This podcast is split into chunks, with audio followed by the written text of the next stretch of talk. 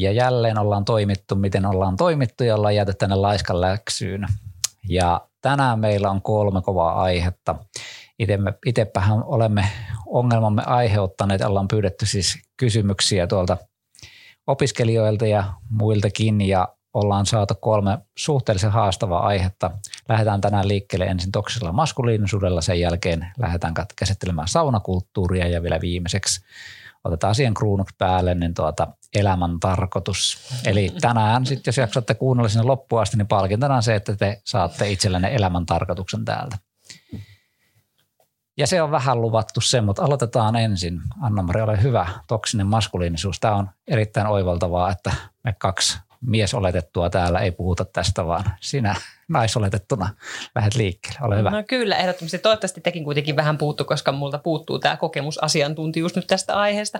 Mutta joo, tosiaan toksinen maskuliinisuus on mulla aiheena. Ja ajattelin tässä mun pikkualustuksessa nyt vähän ensin koittaa selkeyttää, että mitä tämä toksinen maskuliinisuus on, mistä se käsite on vähän peräsi ja sitten voitaisiin ehkä yhdessäkin pohtia, että onko tämä hyvä käsite vai ei.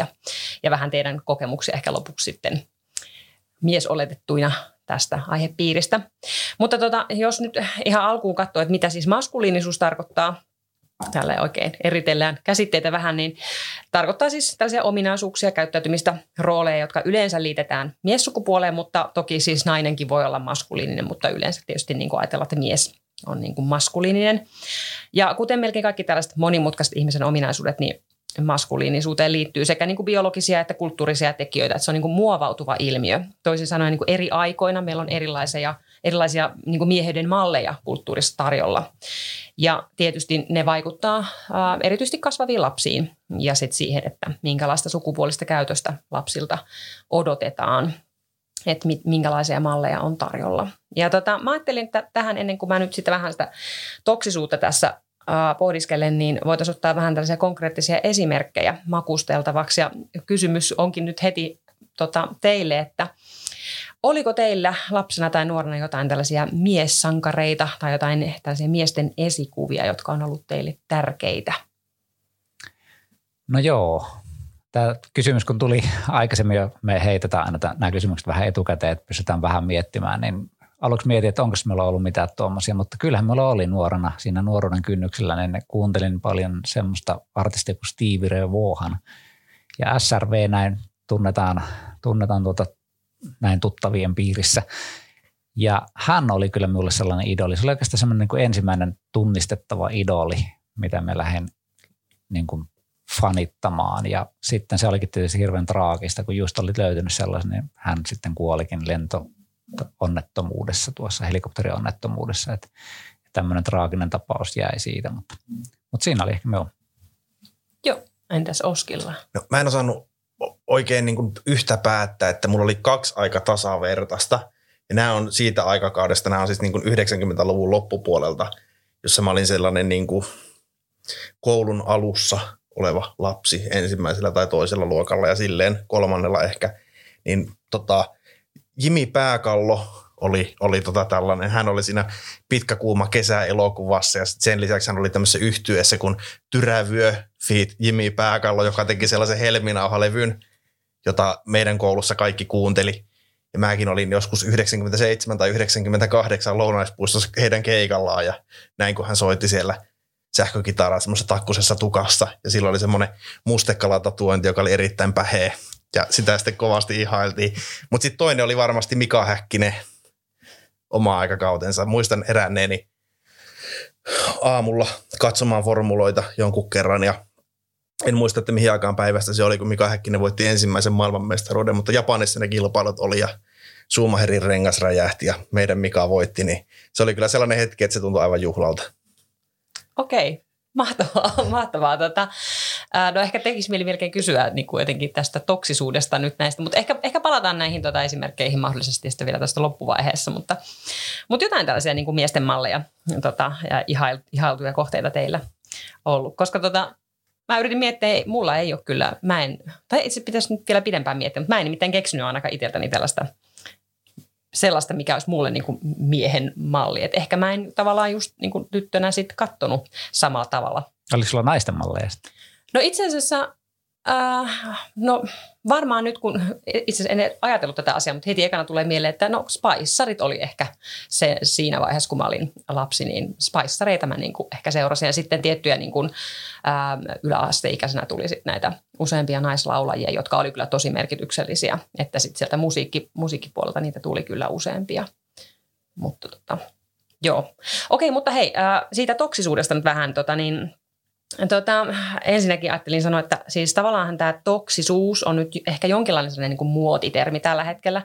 Ja se on tavallaan silleen hirveän kätevä termi, että senhän voi liittää melkein mihin tahansa aiheeseen, että me voidaan puhua toksisesta positiivisuudesta tai toksisesta työkulttuurista tai toksisista suhteista.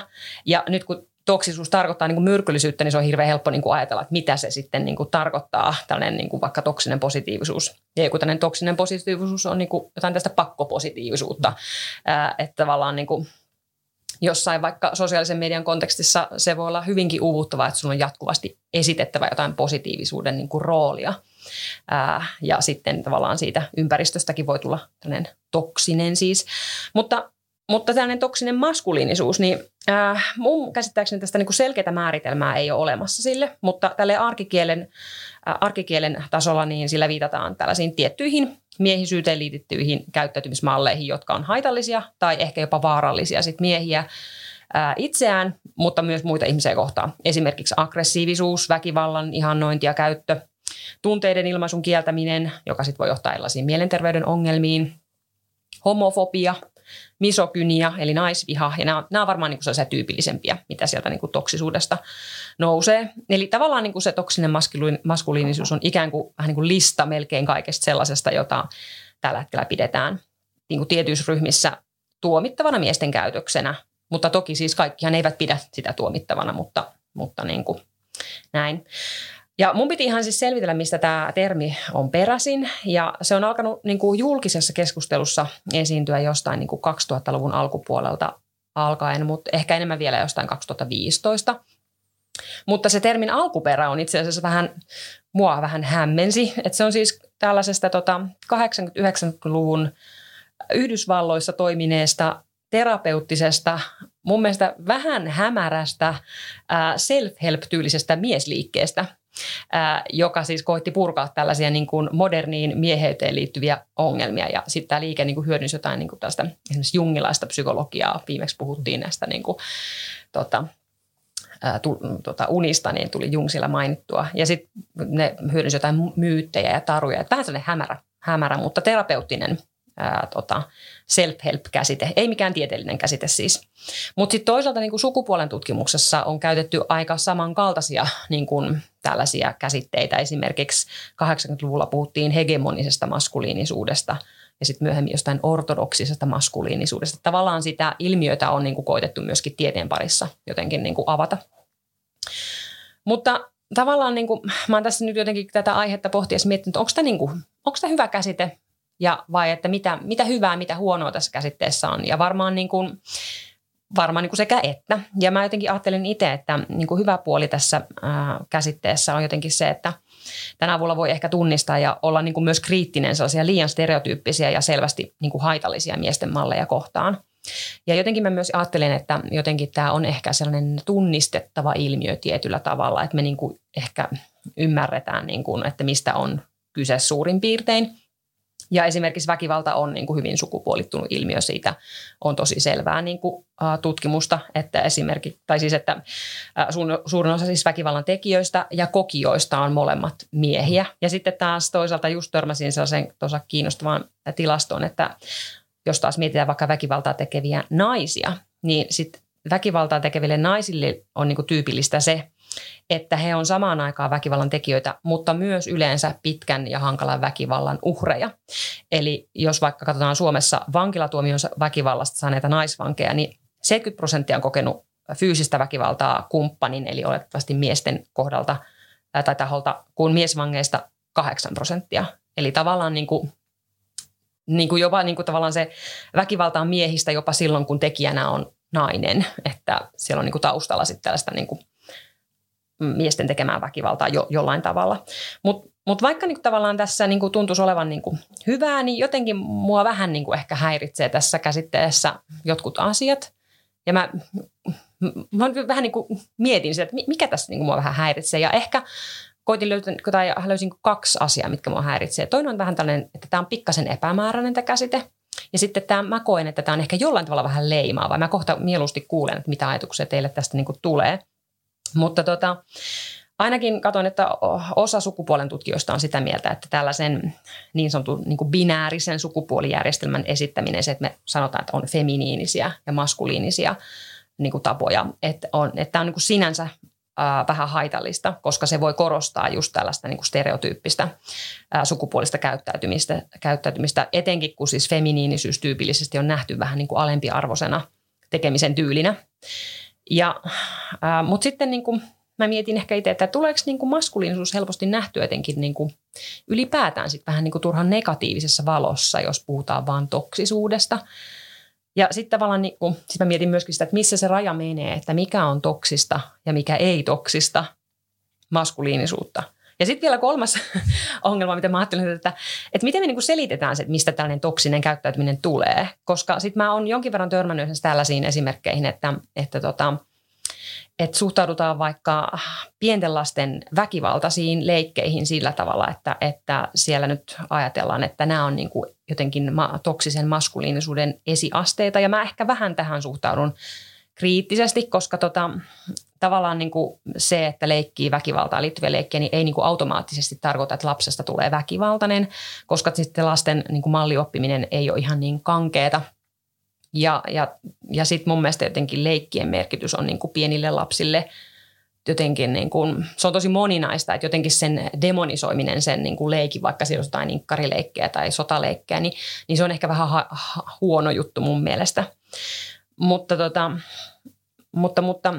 joo, että jotenkin vähän tällainen epämääräinen alustus nyt tässä, koska en tiedä itse mitä ajattelisin tästä termistä, mutta että hyvää ja sitten ehkä jotain ongelmallista, mutta nyt olisi kiva kuulla minkälaisia ajatuksia teillä lähtee tästä tai niin kuitenkin miehenä olemisesta. Ja nyt tuli tässä perusopetteen kysymys, jossa ei ole mitään selkeää tapaa vastata tähän kysymykseen, mutta jos saatte jostain kiinni, niin voitte tarttua. Joo, vastaako meidän kokemusasiantuntija Oski ensin tässä?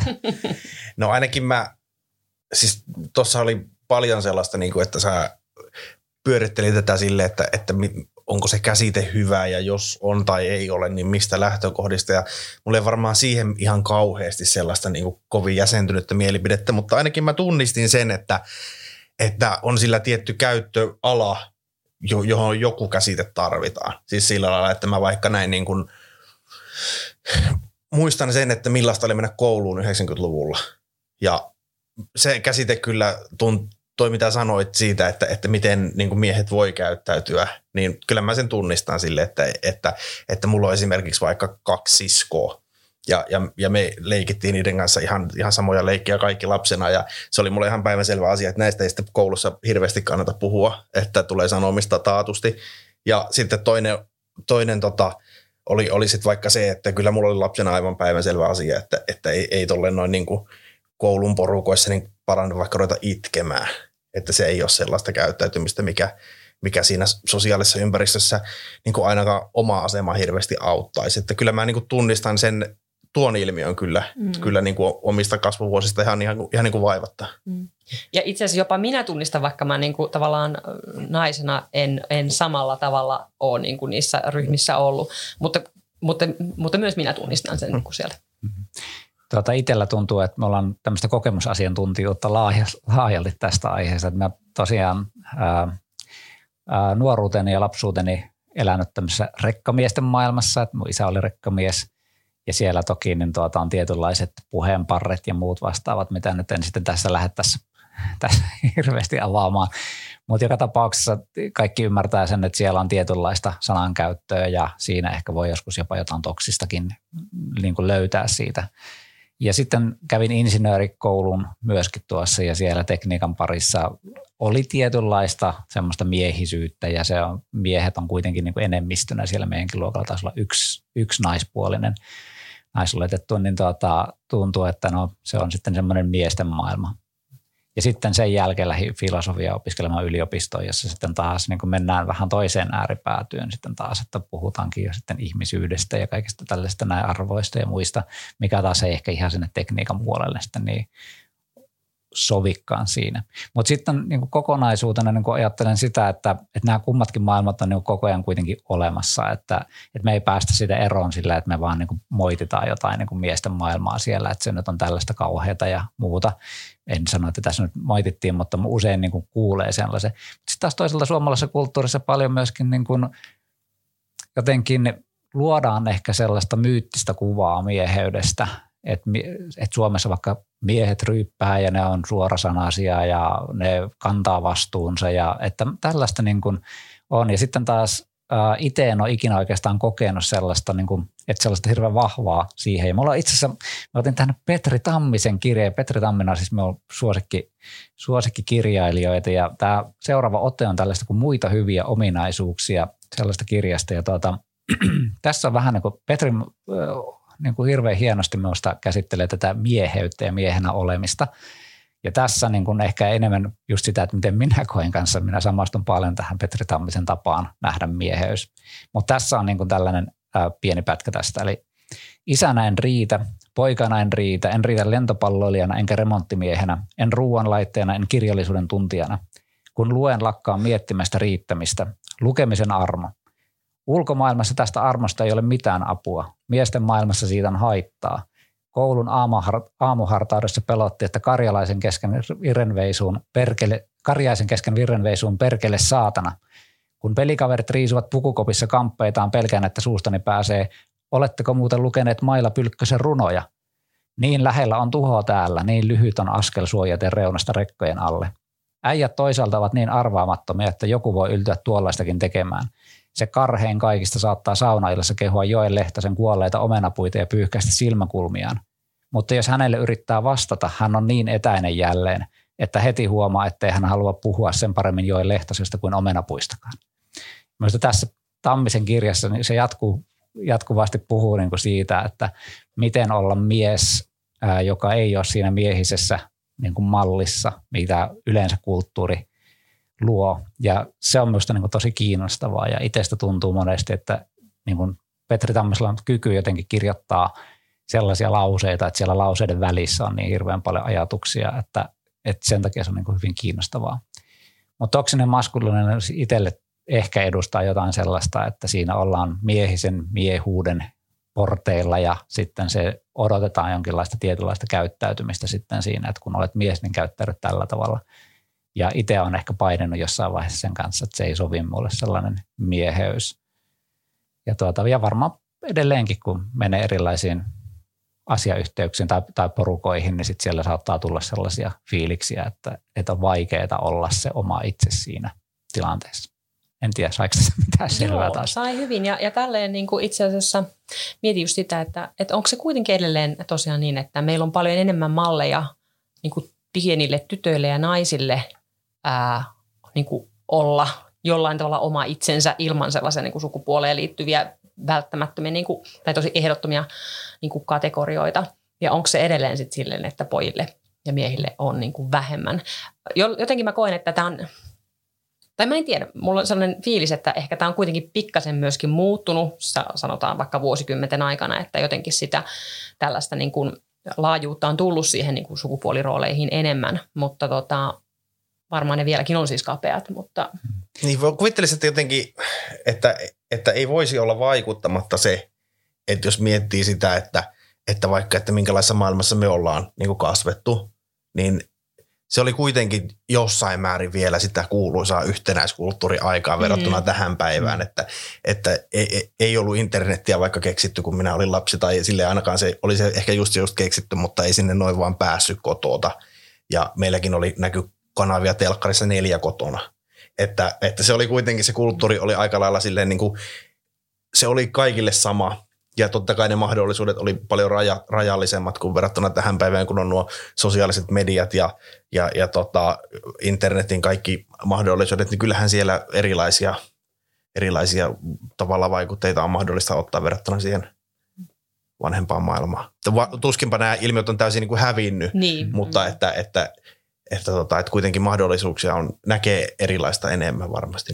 Mutta on se sillä tavalla, siis se on muuttunut, että kyllähän esimerkiksi miehellinen tänä päivänä just nimenomaan halutaan, että mies itkee julkisesti ja sitten sitä niin kuin ihastellaan, että nyt vautsi, nyt se itkee, uskaltaa itkeä, se on mahtavaa ja silleesti, mutta eipä naisen itkua hirveästi ihastella siinä, että et vauku nainen pystyy itkemään jossain, että kyllä siinä niin kuin edelleenkin on sellaisia tiettyjä niin kuin konnotaatiot siinä, että minkälaista olla mies ja sitten vaikka siinä nyt se on vähän niin kuin sankari sit, kun sitä uskaltaa itkeä ja näyttää tunteita ja puhua tunteista, mikä on sinällään positiivista, että se on niin kuin luonnollista, mutta jossain vaiheessa todennäköisesti olisi syytä siitä, että siihen nyt ei juurikaan, että ihmiset itkee tai on itkemättä, että se nyt ei ole mikään semmoinen mieheyden erikoispalkinnon niin kuin mahdollisuus siinä tilanteessa, jos joku itkee tai kertoo tunteista. Niinpä, joo. Toi on kyllä tosi terävä huomio ja sitähän siis jotkut niin kuin vanhemmat sanoo, että isät sanoo, että he kokee, että se, että jos isä niin kuin osallistuu perhe-elämään, niin sitä näinäkin päivinä pidetään vähän semmoisena niin kuin saavutuksena. Että siellä se työntää niitä vaunuja puistossa, että on se mahtavaa. Niin aivan. Mitä naiset ovat tehneet niin kuin aika paljon ja sitten se on niin kuin sitä arkea. Joo. Hei, mennään eteenpäin. Seuraavaksi, kun ollaan tätä päästy lämmittelemään tätä, niin lähdetään kunnolla lämpöä sitten. Nyt oli kyllä hieno aasinsilta. Joo, siellä oli mitenhän se oli muotoiltu, mä en enää muista ihan tarkalleen, mutta oliko se, että suomalainen saunakulttuuri? Taisi olla. Joo, eli siinä ei ollut kysymystä. Ja mä lähdin ehkä vähän perinteisellä linjalla, alkaa jo muodostua tämmöinen tapa käsitellä näitä. Eli mä mietin sitä, että minkälainen sauna on kirjallisuudessa. Ja sitten kun meillä on tämä lupaus, siellähän lukee siellä meidän podcastin kuvauksessa, että vähän niin kuin rakennetaan teoriaa näiden ilmiöiden ympärille. Niin mä ajattelin, että otetaan tähän nyt tällainen käsite kuin representaatio, joka niin kuin liittyy tähän selvästi. Ja sehän tarkoittaa jonkin asian esittämistä. Ja se on tässä tapauksessa hyvä käsite, koska on hyvä muistaa, että kun me käsitellään sitä, että minkälainen joku asia on vaikka jossain kulttuurituotteessa, kaunokirjallisessa tekstissä tai elokuvassa, niin silloin me ei oikeasti puhuta sitä asiasta, että saunakirjallisuudessa on eri asia kuin sauna ja saunominen, mutta on, että tavallaan, että kirjallisuuden tutkija ei ole oikeasti kiinnostunut saunasta, vaan se on kiinnostunut siitä, että miten sauna kuvataan. Mutta näissä representaatioissa on tosi tärkeää niin kuin tiedostaa se, että ne rakentaa meidän kuvaa todellisuudesta. Että kun me luemme niin kuin saunasta, niin se vaikuttaa meidän käsitykseen siitä, että millainen se sauna on. Ja tänä päivänä puhutaan tosi paljon näistä representaatioista minun mielestä, että on herätty siihen, että vaikka jo tovi sitten, että vaikka puhutaan vähän tähän aikaisempaan aiheeseen liittyen, että miten vaikka sukupuolet esitetään kulttuurissa, näkyykö vähemmistöt meidän kulttuurissa, koetaan, että ei niin kuin representaatiot aina vastaa sitä, millainen meidän maailma on, ja se ongelma on tiedostettu. Ja eli tästä representaation käsitteestä siis se on hyödyllinen, koska se auttaa meidät ymmärtää sen eron, että meillä on todellisuus ja meillä on kuvauksia todellisuudesta. Se niiden välinen suhde on sillä tavalla tärkeä hahmottaa, että ne ei ole sama asia, mutta sitten toisaalta on hyvä hahmottaa se, että ne todellisuuden kuvaukset vaikuttaa siihen, että kuinka me se todellisuus hahmotetaan. No, mä lähdin tietysti liikenteeseen siitä, että mä kirjoitin Googleen, että sauna ja kirjallisuus, niin kuin nyt tapana on näissä tilanteissa, ja löysin sieltä skannattuna tällaisen kansalliskirjastoaarteen Viljo Tarkeaisen tutkimuksen Sauna ja saunan käyttö Suomen kirjallisuudessa vuodelta 1941. Vahva lukusuositus kaikille. Se Tarkeainen ei käytä siinä representaation käsitettä ymmärrettävästi, mutta vahvasti siinä ollaan sen äärellä, että minkälaisia ne on ne saunan representaatiot. Ja mä oon muutamia luokitteluja tehnyt täältä, mutta mä en pysty tietenkään mitenkään tyhjentävästi esittämään tätä Tarkeaisen mittavaa esitystä näissä puitteissa. Ja löytyy sieltä parantava sauna. Se on niinku tavallaan sellainen yksi. Mutta se ei ole välttämättä niinkään kaunokirjallisissa teksteissä. Mutta että Tarkiainen puhuu siitä, että joskus niin kuin kauan sitten oli tämmöinen usko, että sauna parantaa, mutta sitten toisaalta välillä uskottiin, että ei se niinkään paranna, mutta että tämmöistä keskustelua käytiin, mutta siitä ei ole kaunokirjallista esimerkkiä mulla, mutta muutamista muista erilaisista saunoista kyllä on. Ja yksi on puhdistava sauna ja tämä on niin kuin Kalevalasta. Seppo Ilmarinen käy saunassa ennen tämmöistä sulhasmatkaa ja luen siitä pienen katkelman. Siitä Seppo Ilmarinen kävi itse kylpemähän sekä kylpi kylläksensä, valeli he valkeaksi, pesi silmät sirkeäksi, silmäkulmat kukkeaksi, kaulansa kananmuniksi, koko varren valkeaksi. Tuli saunasta tupahan, tuli tuntemattomana, kasvot vallan kaunihina, poskipäät punertavina.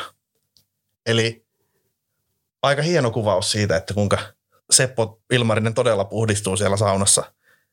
Ja sitten toinen niin kuin tärkeä, mikä nyt muutenkin varmaan tulee monille mieleen, kun puhutaan saunasta, että meidän kulttuurissahan mun käsittääkseni on synnytetty saunassa aika paljon. Ja tämäkin löytyy Kalevalasta. Kiesuslapsi syntyy hevostallissa. Tämmöinenkin Kalevalasta löytyy. Tästä tietysti hahmottaa sen, että miten kristiusko on vaikuttanut myös meidän kansanrunouteen. Luen pienen katkelma. Marjatta, matalaneiti, pyhä piika pikkarainen, kylpi kylvyn kyllältänsä, vatsan löylyn vallaltansa, teki tuonne pienen pojan, latoi lapsen vakaisen, heinille hevosen luoki, sorajouen soimen päähän, pesi pienen poikuensa, kääri käären liinahansa, otti pojan polvillensa, laittoi lapsen helmahansa. Ja sitten jossain vaiheessa Tarkiainen löytää sieltä tällaisen, kun, että saunassa voi olla huumoriakin. Ja tästähän nyt on ehkä tämmöinen tyypillinen esimerkki, monille varmaan tuttu, 7 veljeksen saunakohtaus, jossa veljekset viettää joulua ja siinä sitten syödään ja painitaan ja juodaan olutta ja saunotaan. Ja mä en ole mikään vanha rakennustekniikan tuntija, mutta mun käsittääkseni se oli vähän sellainen ratkaisu, että veljeksillä oli sellainen parvi, jossa saunottiin siinä vähän niin kuin saman kiinteistön yhteydessä. Ja tulee kova riita siitä, että saako kiukaalle heittää olutta. Ja sitten sitä olutta heitetään sinne kiukaalle ja siitä tulee tappelu ja sitten päreet tippuu olkiin ja koko tupa palaa ja veljekset joutuu pakenemaan sitten alastomina yöhön. Ja se on pitkä matka sieltä pois ja Impivaarasta takaisin sitten kylälle. Ja sitten mulla olisi vielä yksi esimerkki tästä saunomisesta. Tätä ei Tarkiainen mun mielestä hieman harmillisesti ota esille ollenkaan. Maininnan tasolle jää, mutta mun mielestä on niin kuin tosi klassinen saunankuvaus suomalaisessa kaunokirjallisuudessa. Joel Lehtosen Putkinotko-romaani vuodelta 1920. Siinä on tämmöinen Aapeli Muttinen, joka on kova saunomaan ja on tavallaan näiden, on tämmöinen vähän niin kuin isäntä, nämä asuu siinä nämä käkriäiset, se Muttisen mailla ja ovat siellä vähän niin kuin vuokralla. Ja sitten siinä saunotetaan sitä Aapeli Muttista. Ja vielä yhden katkelman luen tästä, missä Aapeli Muttisen saunomista käsitellään. Aapeli on kömpinyt lauteille, asetellut tuoksuvan vastaan mukavasti niskansa paikalle makuulavalle. Ja sitten hän kellahtaa loikomaan. Kääntyy ensin kyljelleen, pullein ja lihavin mahoin. Toisessa kädessä hänellä on paperossi, josta hän vetäisee pyörryttäviä henkisauhuja, ja toisessa poskessa mukeltaa hän ruukkurusinaa. Siinä hän loikoo, lauhkeassa lämmössä, hienot pisarat olkapäihin ja vatsaan kohottavassa. Malakiaksen sekoittaessa vesiä. Jopi istuu takapenkillä jalat ristissä allaan. Topikin huudahtaa sitten kodasta. No nyt sitä tuotiin reuhkassa sitä piimää, jotta kun repäsee, niin lähtee janoon. Ja näillä saatteilla mä haluaisin kysyä teiltä, että tuleeko teille mieleen jotain mieleenpainovia saunankuvauksia jossain kulttuurituotteessa? No siis mä yritin miettiä, mutta ei tullut kyllä siis, niin kuin, olisi pitänyt varmaan lähteä googlettelemaan, mutta kun yritin muistiinkätköistä kaivella, niin en kyllä löytänyt, mutta sitten mulla vaan niin kuin, tavallaan jotenkin tuli sellainen, niin kuin, tiedättekö, sellainen kollektiivinen mielikuva, tai kuva tällaisesta yleisestä niin kuin, miten niin kuin sauna esitetään aina ja kaikkialla. Niin kuin mainoksissa, elokuvissa, jossain sosiaalisen median kuvissa ja sitten tässä niin kuin kuvataiteilijat tai niin kuin valokuvaajat, niin tavallaan niihin jotenkin se saunamystiikka mun mielestä on jotenkin todella tuttu, niin kuin, joka on niin kuin läsnä tosi niin kuin monessa paikassa, että on sellainen niin kuin hiljaisuus ja hämäryys ja jotenkin sellainen pysähtyneisyys. Toisaalta nuo esimerkit, mitä sä kuvasit, niin ei kyllä kuvasta mitään pysähtyneisyyttä, jos sieltä niin kuin tosiaan lähdetään niin kuin palavasta saunasta niin kuin lähdetään pois. Mutta jotenkin se sellainen mielikuva, mikä mulle tuli tästä, että miten sauna kuvataan, niin tavallaan siihen. Ja sittenhän siihen yhdistetään just tällaista niin kuin suomalaisuutta, suomalaisen luonnon ehkä mystiikkaa myöskin. Mutta, ja sitten tietysti alastomuus liittyen siihen saunaan, niin kuin, että se niin kuin se kuuluu asiaan ja se ei ole niin kuin millään tavallaan että se vaan on, että me ollaan niin kuin alastomina saunassa. Ja mä muistelen, että joku tällainen kuvataiteilija itse asiassa sosiaalisessa mediassa taisi joskus kirjoittaa, että hänen saunakuviansa oli niin kuin poistettu sosiaalisesta mediasta sen takia, että siellä on niin kuin alastomuutta. Ja tämä tavallaan itsestä tuntuu tietysti aika absurdilta, koska niin kuin, sehän niin kuin vaan on niin, että saunassa ollaan alastomana. Jos sitä haluaa kuvata, niin ei sen mitään sensoret-merkkejä yleensä niin kuin halua laittaa. Mutta joo. Kyllä mä jatkaisin oikeastaan tuosta Anna-Marin jutusta, että kyllähän suomalainen sauna kuuluu siihen suomalaiseen kulttuuriin. Että se, että ollaan jossain järvenrannalla ja siellä on se sauna ja niin poispäin, niin se on niin kuin itsestäänselvä siinä. Ja sitten tuo alastomuushan nimenomaan tosi usein yhdistetään tasa-arvon käsitteeseen, että sit siellä on niin kuin tittelit pois, että siellä ei niin kuin kapiainen olekaan enää kapiainen, vaan se on niin kuin ihminen siellä samalla sotamiesten tai muiden tämmöisten, niin jos halutaan täältä ottaa tämmöistä esimerkkiä. Tai poliitikko ei enää olekaan niin kuin sellainen mahtava poliitikko siellä, vaan se laskeutuu rahvaan tasolle siinä. Että tällaista niin kuin kulttuurista perimäähän siellä on. Paljonkin tuntuu, että sitä viljellään. Ja siitä ollaan tietysti ylpeitä myös tästä suomalaisesta saunasta, että se kuuluu olennaisena osana suomalaisen kulttuuriin. Että nämä nyt tulee ehkä ensimmäisenä. Ja tuli paljon mielikuvia ja muistikuvia lapsuudesta. Sitten meillä on siis rantasauna ollut lapsuudesta lähtien. Ja siellä tuli esimerkiksi tästä parantavasta saunasta. Niin kyllä mä muistan, kun isomummo oli kuppari. Ja se iso mummasta kuppasi siellä ja oli verta lattialla ja selässä ja niin poispäin. Siellä minua ei ikinä kupattu, mutta ne, ketkä kävi siellä, niin se oli sellainen tapahtuma. Vähän sellainen mystinen ja pienestä lapsesta vähän pelottavakin, kun siellä niin oli niitä kaikkia sarvia ja muita vastaavia. Mutta tosi niin kuin mielenkiintoinen tällainen näkökulma ja mielikuvia tuli tästä Oskin kuvauksesta. Niin ja itse asiassa tuli tuossa äsken mieleen, että jos tuohon toksiseen maskuliinisuuteen liittyen, niin saunahan on myöskin perinteisesti ehkä ollut sellainen paikka, missä miehet sitten voivat kaiketi puhua tavallaan, että sitten siellä tavallaan niin kuin voidaan puhua niistä tärkeistä asioista, että jotenkin se on ollut sitten sellainen alue, niin kuin tietyllä pyhä alue, niin kuin tämä sauna. Toi on tosi hyvä huomio ja jos Tarkeen ei olisi tehnyt tämän 40-luvulla, niin mä uskon, että hän olisi käsitellyt tässä jonkin verran Salatut elämät -televisio-ohjelmaa, koska mun lapsuudessa on semmoinen elävä muisto siitä, että etenkin tällä ensimmäisellä kausilla se sauna oli tosi keskeinen siinä. Se oli semmoinen paikka, jossa puhuttiin asiat halki siinä ohjelmassa ja sehän on semmoinen meidän kulttuurissa oleva tyypillinen sauna juttu, niin kuin tuossa nostin esille, niin että siellä puhutaan ne asiat halki, mutta salkkareissa kyllä. Myös Jenni ja Katja puhuivat asiat saunassa halki, että se ei ollut vain maskuliininen.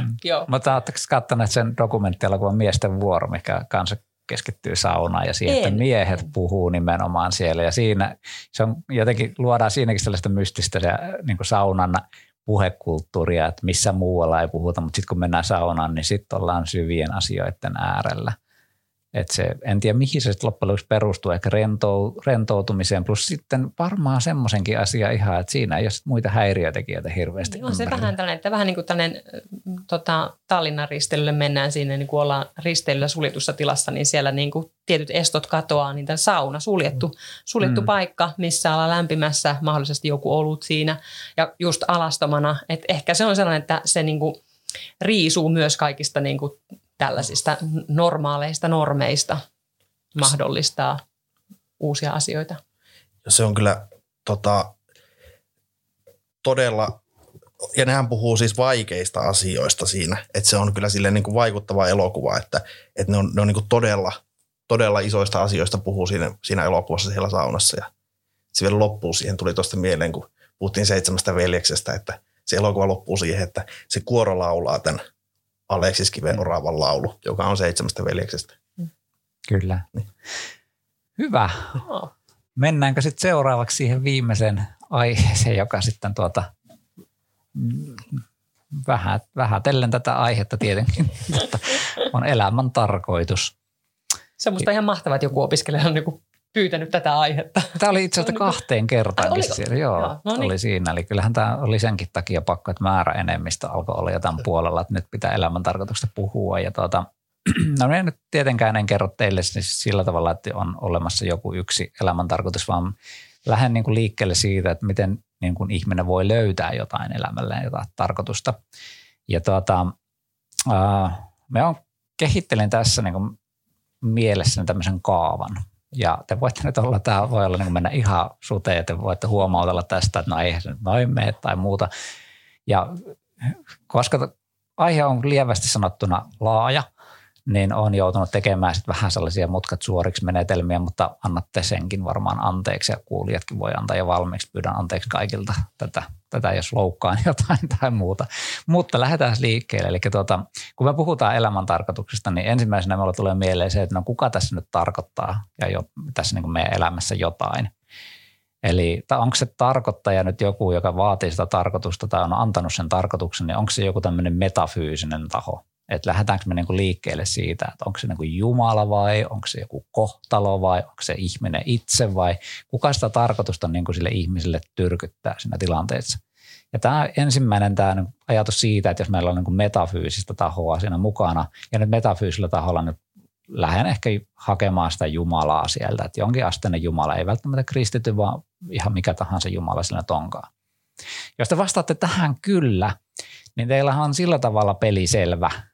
Suurin piirtein, että teillä on sitten pelikirja siellä, jota te lähdette noudattamaan, että vaikka siellä uskonnoissa usein onkin sellaista, että joo, että pyritään siihen hyviin tekoihin ja kaikkeen tällaisen, niin sitten kun me ruvetaan kuitenkin kyynisesti vähän katsomaan sitä, niin kyllähän sitä pelastumisesta sitten loppujen lopuksi on kyse. Eli kuka pääsee sinne taivaaseen, kuka joutuu kenties helvettiin ja kuka joutuu kiirastulen kautta helvettiin ja niin poispäin ja mikä nyt onkaan käsitys siinä. Mutta silloin teillä on se pelikirja, eli jos me puhutaan kristiuskosta, niin meillä on tietenkin Raamattu siellä, josta nyt voidaan sitten ruveta tulkitsemaan, että mikähän tässä nyt meillä onkaan tämä elämäntarkoitus tai millä peliohjeella minä pääsen tuonne taivaaseen. No tietenkin nyt kun me puhutaan Raamatusta, niin tietenkin tässä jo uskonnonopettajanakin pitää sanoa, että Raamatusta nyt ei ole yhtä tämmöistä tulkintaa, että sitten pitää mennä niin kuin oman uskontonne tai oman kristinuskon näkemyksen perusteella, että jos te uskotte vaikka, että olette luterilaisia, niin silloinhan teidän pitäisi niin kuin tavallaan riittää se pelkkä usko siihen Jeesuksen syntien sovittamiseen ja sitten pääsette sen avulla. Mutta sitten jos ollaan vaikka, mennään muutama vuosi tai sitten mennään katolisen kirkkoon, niin siellä olikin tämmöinen tekojen merkitys, oli hirveän merkityksellinen ja että miten tehtiin tekoja, niin se sitten vähenti vähintäänkin kiirastulessa vietettyä aikaa ja muuta ja niin poispäin. Ja reformoitu kirkko sanoo, että ei meillä ole niin kuin mitään mahdollisuuksia vaikuttaa koko juttuun, että Jumala on jo ennalta päättänyt, kuka tulee pelastumaan, mutta toki sellaiset, jotka pelastuu, niin nehän automaattisesti käyttäytyy sillä tavalla, että ne niin kuin ovat kristityn oppien mukaisesti siellä. Eli käytännössä niin kuin tämä pelikirja, jos te ette ymmärrä sitä pelikirjaa siellä, niin sitten teillä on näitä asiantuntijoita siellä, eli menette papin juttu sille tai sen jonkun muun tämmöisen uskonnollisen gurun juttu sille, jolta te voitte mennä kysymään, että mitäs tässä nyt on, että pelastuisin. Itse asiassa tässä vaiheessa voisin antaa taas kirjasuosituksen, eli sellainen kuin Kari Kuula on kirjoittanut sellaisen kirjan kuin Helvetin historia, joka on aivan mainio kuvaus siitä, että miten eri uskonnoissa ja miten eri kristinuskon muodoissa ajatellaan tästä pelastumisesta ja se on oikeasti tosi mielenkiintoinen kirja. Ja sitä itse asiassa, jos laadatte Kari Kuula ja Helvetin historian, niin saatatte löytää jopa semmoisen luentosarjan, jonka Kari Kuula piti tuolla Kuopiossa, muistaakseni Puijon seurakunnassa, niin piti sellaisen luennon Helvetin historiasta ja se oli kyllä itselle ainakin tosi paljon avasi tätä näkemyksiä. Okei, no jos me nyt ajatellaan näin, että siinä on se ensimmäinen elämäntarkoitus, että se pelastuminen sinne ikuiseen elämään. No sen jälkeen sitten toinen vaihtoehto, jos te vastaatte, että ehkä on siellä joku metafyysinen taho. Ja tässä tapauksessa minä kun lähden katsomaan sellaista, että kun sanotaan vaikka, että kohtalo tarkoitti näin, niin silloin meidän pitää lähteä miettimään, mikä ihme tämä kohtalo nyt loppujen lopuksi sitten on. Että onko se kohtalo joku sellainen oikeasti persoona, joku tietoinen persoona, joka tarkoittaa jotain jollekin. Ja silloinhan me aletaan lähestyä jo sitä Jumala-käsitettä siellä, että onko se kohtalosta kuitenkin jonkinasteinen Jumala siellä. Kohtaloksi voi myös ymmärtää tällaisen deterministisen, eli se, että maailma on fyysisten lakien mukaan toimiva ja sitten se kohtalo määräytyy näiden fysiikan lakien mukaan, jolla meillä ei oikeastaan ole minkäännäköistä tarkoitusta, että me ollaan vaan tämmöisiä, meillä on illuusio vapaasta tahdosta, mutta loppujen lopuksi me ollaan vaan niin kuin fyysisten toimintojen summa tässä pelissä ja sitten me jossain vaiheessa hävitään tästä ja muututaan erilaisiksi muodoksi ja niin poispäin. Silloin meillä valitettavasti ei ole tarkoitusta tällä elämällä, että se, vaikka me luullaan sellainen, silloin me voidaan ehkä mennä tähän kohtaan ei. Eli jos me ei ole mitään metafyysistä tahoa, niin silloin meillä aletaan lähestyä tämmöistä niin kuin ateistista tai jossain määrin niin kuin ainakin sekulaaria näkemystä elämäntarkoituksesta. Ja silloin kannattaa lähteä miettimään, että kannattaako jotain tämmöistä ajattelusuuntausta. Ehkä meillä nykyisin tuntuu vähän vieraalta tämmöiset niin kuin epikurolaisuus tai stoalaisuus tai tämmöiset näin, joilla sitten on ehkä enemmänkin tämmöisiä jonkin asteisia ajatuksia siitä, että mikä se elämäntarkoitus loppujen lopuksi on. Ja silloin, jos te olette tämmöisen edustajia, niin menette lukemaan sen gurun oppeja ja sieltä se löytyy se elämäntarkoitus. Mutta jos teillä ei ole sitäkään, jos te olette nyt niitä ateisteja tai sekulaaria ihmisiä, teillä ei ole metafyysistä juttua, niin sitten teidän pitää lähteä tämmöiseen moderniin näkemykseen. Ja se moderni näkemys yleensä yllättävän usein liittyy jotenkin onnellisuuteen. Eli jos meillä ei ole sellaista kenenkään antamaa tarkoitusta, että joku Jumala olisi antanut meille, silloin meidän pitää luoda se tarkoitus itse. Ja sitten jos me mietitään, että mikä se tarkoitus voi olla, jos kukaan ei ole tarkoittanut mitään sen kummemmin, niin silloin yleensä ajatellaan, että no, jos me kuitenkin joudutaan täällä taaplaamaan koko elämämme, niin olisiko tämä kivempaa, jos me yrittäisiin jonkinnäköiseen hyvään ja onnellisuuteen, niin sitten meistä tuntuu ehkä kivemmalta elää täällä.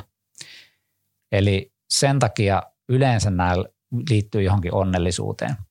Se tietysti on mielenkiintoista kysyä, että minkä takia se onnellisuus on niin kuin tämmöistä tarkoituksellista, minkä takia onneton elämä ei voisi olla yhtä tarkoituksellinen kuin onnellinen, mutta hyvin usein tällaiset modernit elämäntarkoituksen tai voi ruveta jo puhumaan oikeastaan elämän merkityksellisyyden puhumisesta siinä.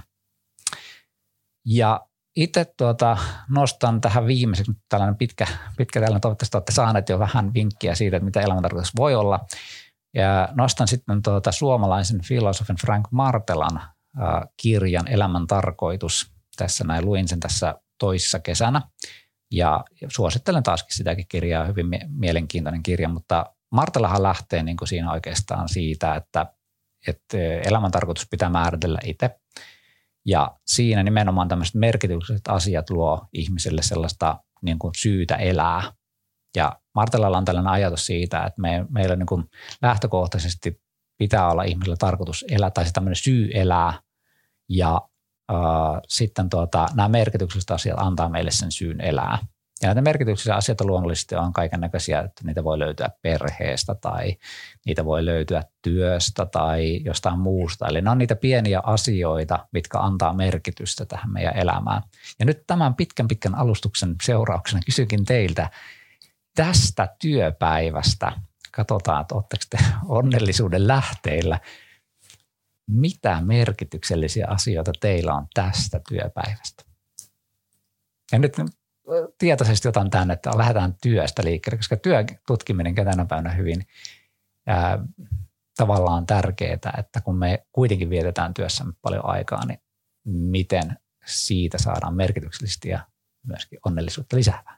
No voi hitsi viekö. Mä ajattelin, että sä kysyt sille yleisesti työstä. Mä olisin sanonut kaikkia hienoja asioita, että miten työ tuo merkityksellisyyttä. Mutta jos mun pitää nyt rajata se tähän päivään, niin mulla on kyllä ollut vähän ankea työpäivä, koska mulla on vaan niin kuin päättöviikon koe.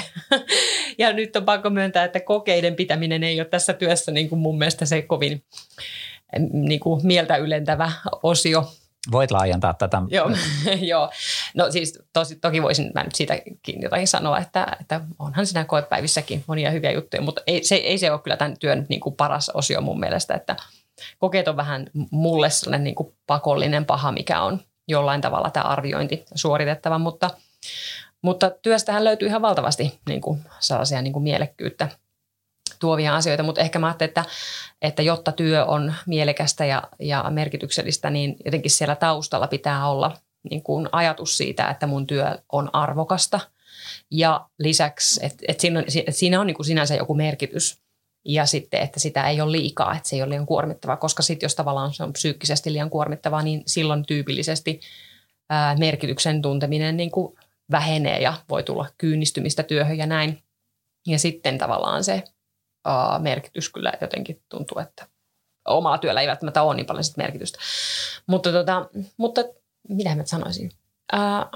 No tämähän työhän on siinä mielessä ihan niin kuin loistavaa työtä, että tässä on niin paljon tavallaan sellaista, mihin voi niin kuin tarttua, että ylipäätään siis työ nuorten kanssa on jotenkin sellaista, että se on tosi antoisaa ja tavallaan kaikki sellaiset, kun vaikka me filosofian tunnilla keskustellaan opiskelijoiden kanssa, niin kyllä sellaiset niin kuin keskustelut, jotka vaikka saa itsenkin miettimään jotain asioita, niin onhan ne sellaisia, mitkä tavallaan tuo sen työn, niin kuin, että okei, tämä on tämä pointti, että kun huomaa, että joku, tai jos huomaa, että joku nuori pääsee niin kuin jossakin aiheessa niin kuin jonkun tärkeän äärelle itse, että vaikka se ei olisi sama asia, mikä muulle tai niin kuin näin, mutta huomaa, että joku on edennyt niin kuin omassa elämässänsä jonkun kouluun liittyvän asian kannalta, niin sitten se on tietysti sellainen hieno juttu. Ja sitten sellaiset tilanteet, missä ehkä jos tulee vaikka ryhmän kesken tulee joku sellainen, että ryhmässä tulee joku jotenkin tosi hyvä ryhmähenki vaikka. Tai tapahtuu jotenkin oppilaiden välillä jotain sellaista, että huomaa, että tämä on nyt heille niin kuin jotenkin tärkeä hetki. Mulla on muutamia sellaisia huippukokemuksia jostain sellaista ryhmätilanteista, niin sellaiset niin kuin tavallaan tuo jotenkin arkipäivän niin kuin tai ylevöittää tavallaan sellaista arkipäivät ja tuo sen niin kuin merkityksen selvästi niin kuin esiin. Mutta myöskin sellaiset pienemmät jutut. Tavallaan vaikka tämän podcastin tekeminen on tosi hauskaa. Ja niin kuin sellaiset niin kuin tavallaan työkavereiden kohtaamiset. Aika monet asiat. No miten vielä ennen kuin Oski päästetään irti tässä asiassa, niin ootko samaa mieltä nykymodernien elämäntarkoituksen määrittelyiden kanssa, että nämä merkitykset on niin kuin se, joka rakentaa sen elämäntarkoituksen tai elämän merkityksellisyyden? Joo, kyllä mä ehkä sanoisin kanssa, että se on niin kuin musta hyvä erottelu toi, että elämän niin kuin merkitys vastaan tämä tarkoitus, kun tavallaan tarkoitus viittaa just siihen, että sulla on jokin niin kuin yläpuolelta annettu tarkoitus sille elämälle ja nykyään on kuitenkin aika paljon just tavallaan ajattelussa näitä sekulaareja näkemyksiä, niin siellä ei voi lähteä just siitä, että sulla on annettu se etukäteen, vaan sun täytyy jotenkin itse niin kuin rakentaa se ja sitten se merkitys on siinä niin kuin parempi sana ehkä. Oski. No mä oon tänään ollut kokouksessa 3 tuntia, jossa ollaan kehitetty. Okei, siirrytään seuraavaan.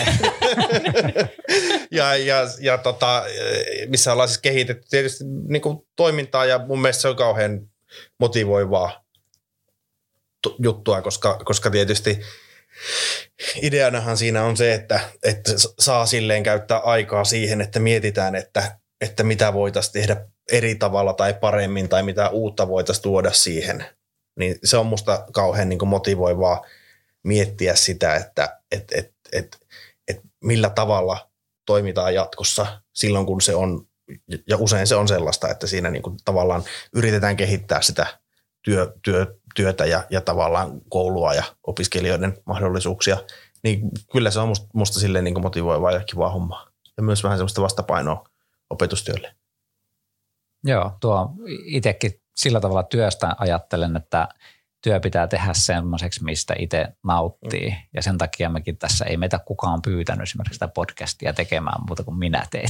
Ketään ei kiinnosta, mutta meidän itteen. Joo, mutta se just, että tekee sellaisia asioita siinä työssään, mitkä kiinnostaa. Ja tämähän nyt ei sinällään meidän työtä ole tämä, että me keskustellaan näistä asioista. Tämä on vaan tämmöistä niin kuin bonusta. Mutta sen lisäksi niin kuin itsekin on monessa hankkeessa vaikka mukana tai erilaisia juttuja säädän täällä sun muuta. Ja se on nimenomaan sen takia, että enhän me sillä niin suurimmassa osassa me en ole niin väkipakolla, että nyt joku on myös laittanut sinne, vaan me on itse hakeutunut tai tehnyt niitä, me on kiinnostunut ne asiat. Ja tämmöiset asiat sitten taas tuo sitä merkitystä sitä omaan siihen, että jos me olisi vaan yksitoikkainen työ, jota me menisin aamulla tekemään ja sitten illalla lähtisin pois ja sitten olisin kiitollinen, että onneksi tämä on ohi tämäkin päivä, niin emme tiedä, nauttisiko me enää työnteosta silloin siinä vaiheessa. Pitäisi varmaan vaihtaa työpaikkaa jo sellaisessa, mutta nyt täällä ainakin niin osaan aika vapaasti tehdä kaiken näköistä, toki muillekin hyödyllistä. Että, minusta Googlella oli joskus aikana oli sellainen, jossain toimipisteessä oli, että niille annettiin määrätysti tiettyjä tehtäviä ja sitten oliko 30% työajasta oli sellaista, että tee jotain, mistä on Googlelle hyötyä. Ja minusta se oli niin kuin hienoa, että pitäisi enemmänkin olla tuollainen, että vapaasti voi tehdä jotain valitsemia asioita, mistä niin kuin voi olla työnantajalle hyötyä sitten, niin saa itse määritellä sitä, se on merkityksellistä. Joo, kyllä mä ajattelen, että tällainen niin kuin sellainen opettajan työssä tietynlainen autonomia, no sehän on klassisesti aina opettajat sanoo, että se niin kuin opettajan työn autonomia on niin kuin yksi tosi keskeinen asia, mutta mä luulen, että se on niin kuin töissä ylipäätään, ei pelkästään opettajan työssä, mutta sitä pitäisi kyllä ehkä opettajana muistaa joskus tämä näin, että ehkä ne opiskelijatkin kaipaa sitä. Pitäisi ehkä muistaa enemmän tehdä myöskin sellaisia tehtäviä, joissa heillä on autonomiaa siihen tekemiseen niin kuin enemmän, koska tietää itse, että se on se, mikä synnyttää sitä sisäistä motivaatiota. Mutta näin, meillä on elämän tarkoitus toivottavasti kaikille valjennut tässä. Jos ei valjennut, niin käykääpäs uudelleen läpi sitten tuo äskeinen setti, kelatkaa taaksepäin ja ruvetkaa miettimään, että mikä kolahtaa teidän kohtaan, että onko se Jumalan tarkoitus siellä vai onko se sitten itse määriteltävissä sitten loppujen lopuksi kuitenkin. Okei, mutta eiköhän me ollaan tässä 51 minuuttia puhuttu, niin eiköhän me ruveta pikkuhiljaa pääsemään tältä laiskanläskystä pois, ollaan läksymme tehty loppuun ja kyllä päästään valmistautumaan. Ja vielä pienenä muistutuksena siinä, eli meille saa esittää edelleenkin niitä aiheita tänne, ei välttämättä pelkästään rajoiteta opiskelijoihin, että myöskin meille saa muuten ja saattaa olla, että me laitetaan jopa niin kuin tämmöinen yleinen kyselykin siitä eteenpäin, että mistä te haluaisitte jutella. Ja me ollaan yritetty haastaa itseämme näillä vähän haastavimmallakin aiheella, että onnistuttiin siinä sitten huonommin tai paremmin, mutta joka tapauksessa yritetty on. Mutta kiitoksia tästä kerrasta sekä kollegoille, mutta myöskin erityisesti kuuntelijoille, jos olette päässeet tähän haasteen, niin todella kovasti pitää kannustaa. Kiitos kaikille. Kiitoksia. Yes, kiitoksia. Moi moi. Moi. Moi.